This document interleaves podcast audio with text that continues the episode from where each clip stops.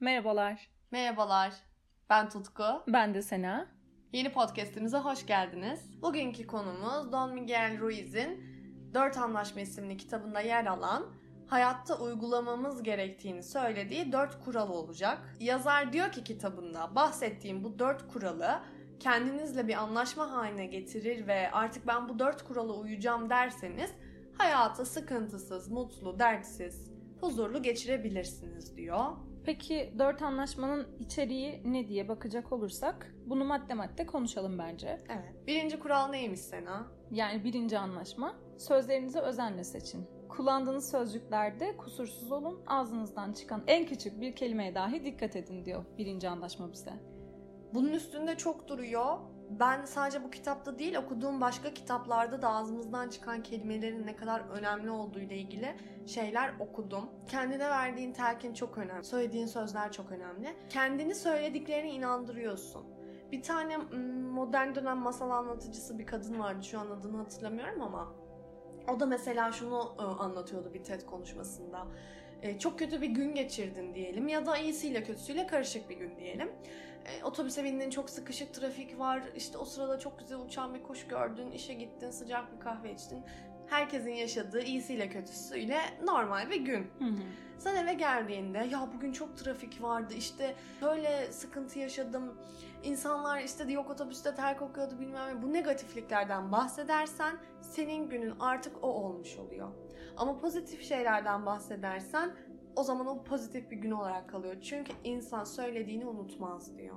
Aynen öyle ki zaten bence burada hem kendimize söylediğimiz şeyler önemli hem de ağzımızdan çıkan şeyleri insanlarla olan diyaloglarımızda neler söyledik ve bize nasıl geri dönüşleri oldu şeklinde çok önem arz ediyor. Çünkü ben biriyle normal bir konuşmada da olsa, bir tartışma esnasında da olsa ya da kendimi ifade ederken bunların tamamı aslında ufak bir diyalog içinde bile e, sen kendini farklı bir şekilde ifade edebilmiş oluyorsun aslında sözcüklerle.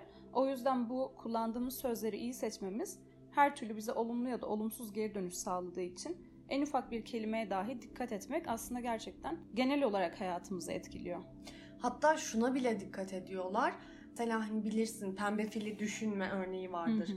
Bunu söylediğinde direkt pembe fili düşünürsün. Hı hı. O yüzden kelimeye başlama şekli bile çok ıı, önemli. Yani bu işim zorlaşmasın demek hı hı. yerine bu işim işte kolaylıkla hallolsun. Aynen yine hep pozitif anlamda kelimeler seçmeliyiz. Aslında olumlu bir terkin gibi geliyor. Ay işte Hı-hı. bir zorluk çıkmaz inşallah. Hı-hı. Ama öyle değil. Öyle değil aslında. Kolaylıkla hallolur. Aynen. Ya bunlar bile çok önemli diyorlar mesela. Aynen. Çünkü olayın negatif yönünü düşünmektense e, sen aslında beynine onu dikte etmiş oluyorsun. Daha yani gerçekten sözcükler önemli. Aynı kapıya çıkıyor olsa bile kullandığın sözler sonunda senin o gününü değiştirebiliyor yani evet. anladığımız kadarıyla. İkinci anlaşmada da hiçbir şeyi kişisel algılamayın diyor. Bize söylenen sözleri, yapılan edimleri kişisel almayın. Şimdi ben bu kitabı okudum. Hı hı. Özellikle bu anlaşmanın çok mantıklı olduğunu düşünüyorum ve en yapılmayanlardan birisi bu herhalde. Aynen. E, çünkü her şeyi üstümüze alıyoruz. Bunu yazar nasıl bağdaştırıyor biliyor musun? Her şeyi üstüne alırsan bu senin ego olduğunu gösterir. Çünkü her şey benimle ilgili gibi bir algı yatıyor bunun altında diyor. Evet. Bir de şunu söylüyor. Senin yüzüne karşı küfretseler bile hı hı. bunu üstüne alamazsın. Çünkü küfreden kişi sen değilsin.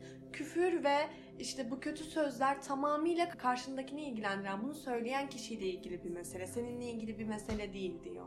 Bununla ilgili bir de şöyle bir şey söylüyordu kitabın içinde. Bir şeyi kişisel algıladığımızda onların bizim dünyamızın nasıl olduğunu bildiklerini varsayarız ve kendi dünyamızı onların dünyasına empoze etmeye çalışırız. Durumun son derece kişiselleşmiş gibi göründüğü anlarda bile başkaları size direkt hakaret ediyor olsa bile yine de sizinle ilgisi yoktur diyor aslında.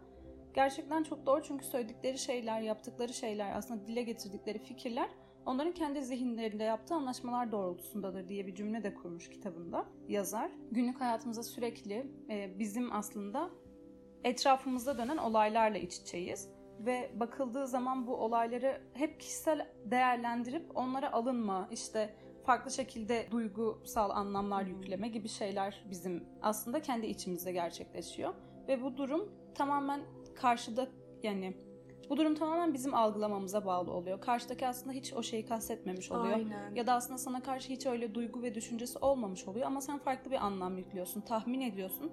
onun senin üzerinden farklı bir düşünceye kapıldığına inanıyorsun ve ona göre bir hareket, tavır sergilemeye başlıyorsun ve bu aslında bir müddet sonra belki ilişkileri zedeleyen ya da senin psikolojik anlamda senin zarar görmene sebep olan bir şeye dönüşebiliyor. En mantıklı anlaşmalardan birisi dediğin gibi bu. Mesela bunu yapabilmek için de şey diyor.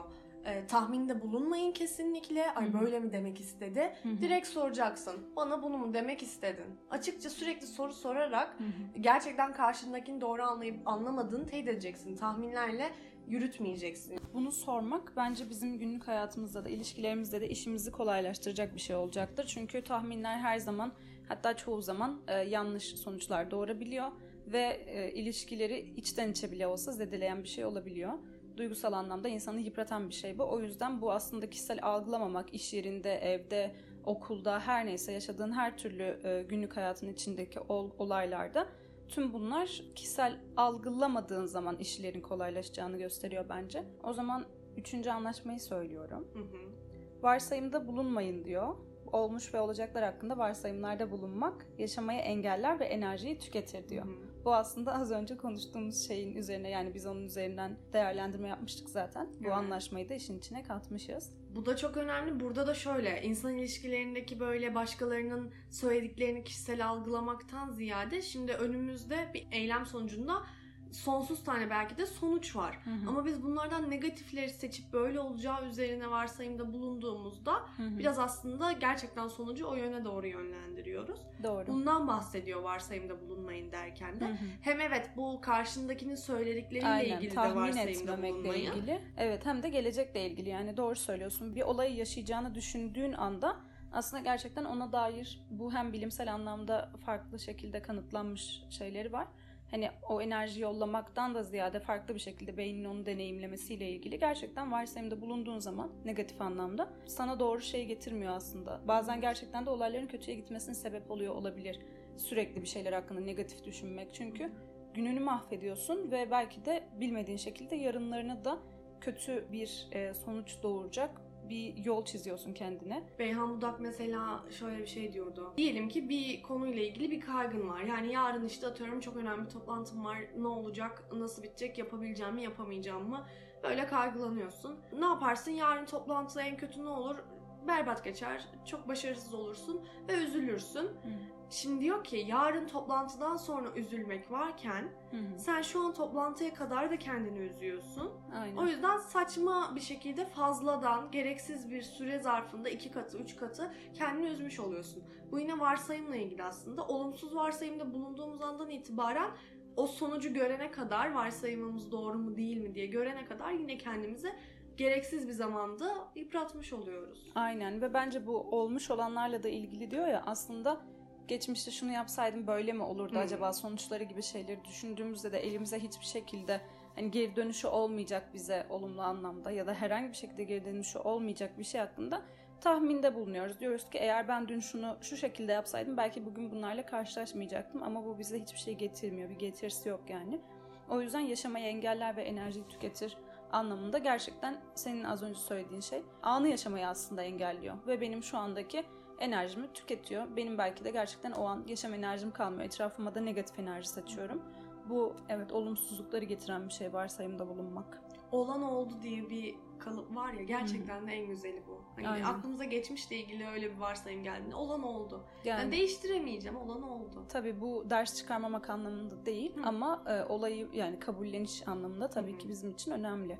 Çünkü öyle yani değiştiremiyorsun gerçekten de. Ve dördüncü anlaşma aslında çok basit bir kural. Elinizden gelenin en iyisini yapın. Yani bunu hepimiz söyleyebiliriz tabii ki ama bunun özünü düşündüğünde çok basit bir kuralın hayatını ne kadar farklı şekilde yönlendireceğini görebiliyoruz aslında. Belki bu sonrasındaki vicdan azabını da engeller. Hayır ben elimden geleni yaptım Hı hı. dediğin zaman sonuç negatif olsa da üzülmezsin belki. Aynen. Çünkü bir şeyi yarıda bırakmak mesela bir şey çok istiyoruz ve onunla ilgili çabalamıyoruz. Elinden geleni yapmamış olma hissi, aslında daha iyisini yapabilecek olma hissi bak mesela varsayımda bulunmayı da tetikleyebilir. Aynı şekilde sana yani farklı olumsuz sonuçlar doğurmuş olması senin kendini yetersiz hissetmene sebep olabilir. O yüzden eğer bir şey zaten yapabileceğimizi biliyorsak, o konuda da çaba sarf edersek bu dünya üzerinde yani yapılamayacak çok az şey var. günlük hayatımızda yapmaya çalıştığımız şeyleri mutlaka en iyisini yapmaya çalışmak önemli. Ertesi gün pişmanlık yaşamamak adına. Martin Luther King'in Martin Luther King'in bir sözü var. Eğer sizden bir sokağa süpürmeniz istenirse Mozart'ın müzik yaptığı, Picasso'nun resim yaptığı, Michelangelo'nun şiir yazdığı gibi süpürün. Yeryüzünde oradan geçen herkes burada dünyanın en iyi çöpçüsü yaşıyor desin. Yaptığınız her işi en iyi şekilde yapın. Bunu anlatan bir söz. Ben de ama mesela bu konuyla ilgili kafamda şu soru işareti oluşuyor. Başarısız oldum diyelim. Çok çaba sarf ettim ve bir konuda başarısız oldum.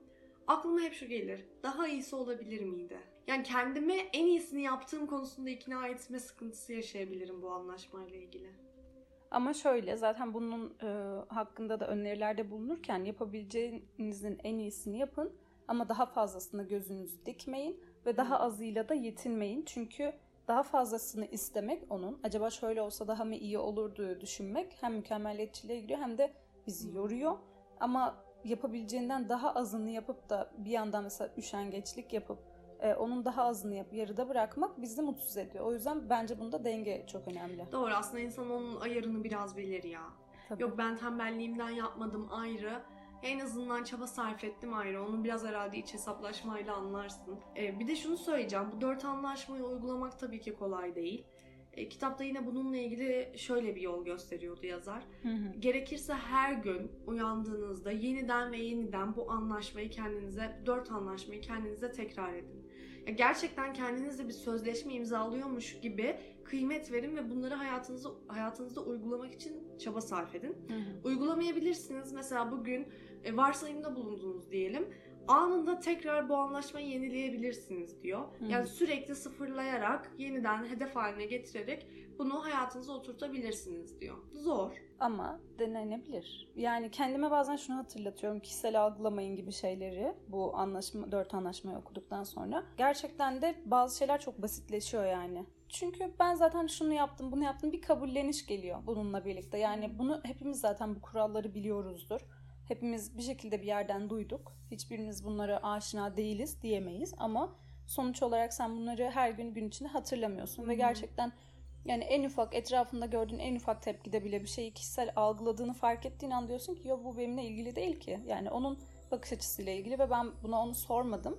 Sormadığım için de bilmiyorum. Şimdi bak sorduğumda gördüm ki gerçekten öyle değilmiş. Boş boş yere üzülmüşüm. Zaten çok ilişkilerde yanlış anlaşılma oluyor. Ben onu demek istemedim. Evet. İşte sen beni yanlış anladın. Hep böyle tartışmalarda geçen cümleler bunlar. Ben de bazen kullanıyorum. Özellikle ikinci ve üçüncü anlaşmayı. Hı hı. Yani böyle miydi acaba dediğim zamanlarda varsayımda bulunma diyorum kendime. Ama tabii ki çok düzenli ve her olayda yaptığım bir şey değil. Aynen tabii ama kendimize bunları hatırlatmaya alışkanlık edinirsek eğer bu gerçekten bizim için faydalı sonuçlar doğuracak bir şey olacak bence. O yüzden biz aslında bugün bunu konuşmak istedik. Evet, insan ilişkilerini ve hatta hayatımızı tüm yönüyle düzenleyebilecek dört anlaşmadan bahsettik. Umarım bu bölümümüzü sevmişsinizdir. Yeni podcastlerde görüşmek üzere. Kendinize çok iyi bakın. Hoşçakalın.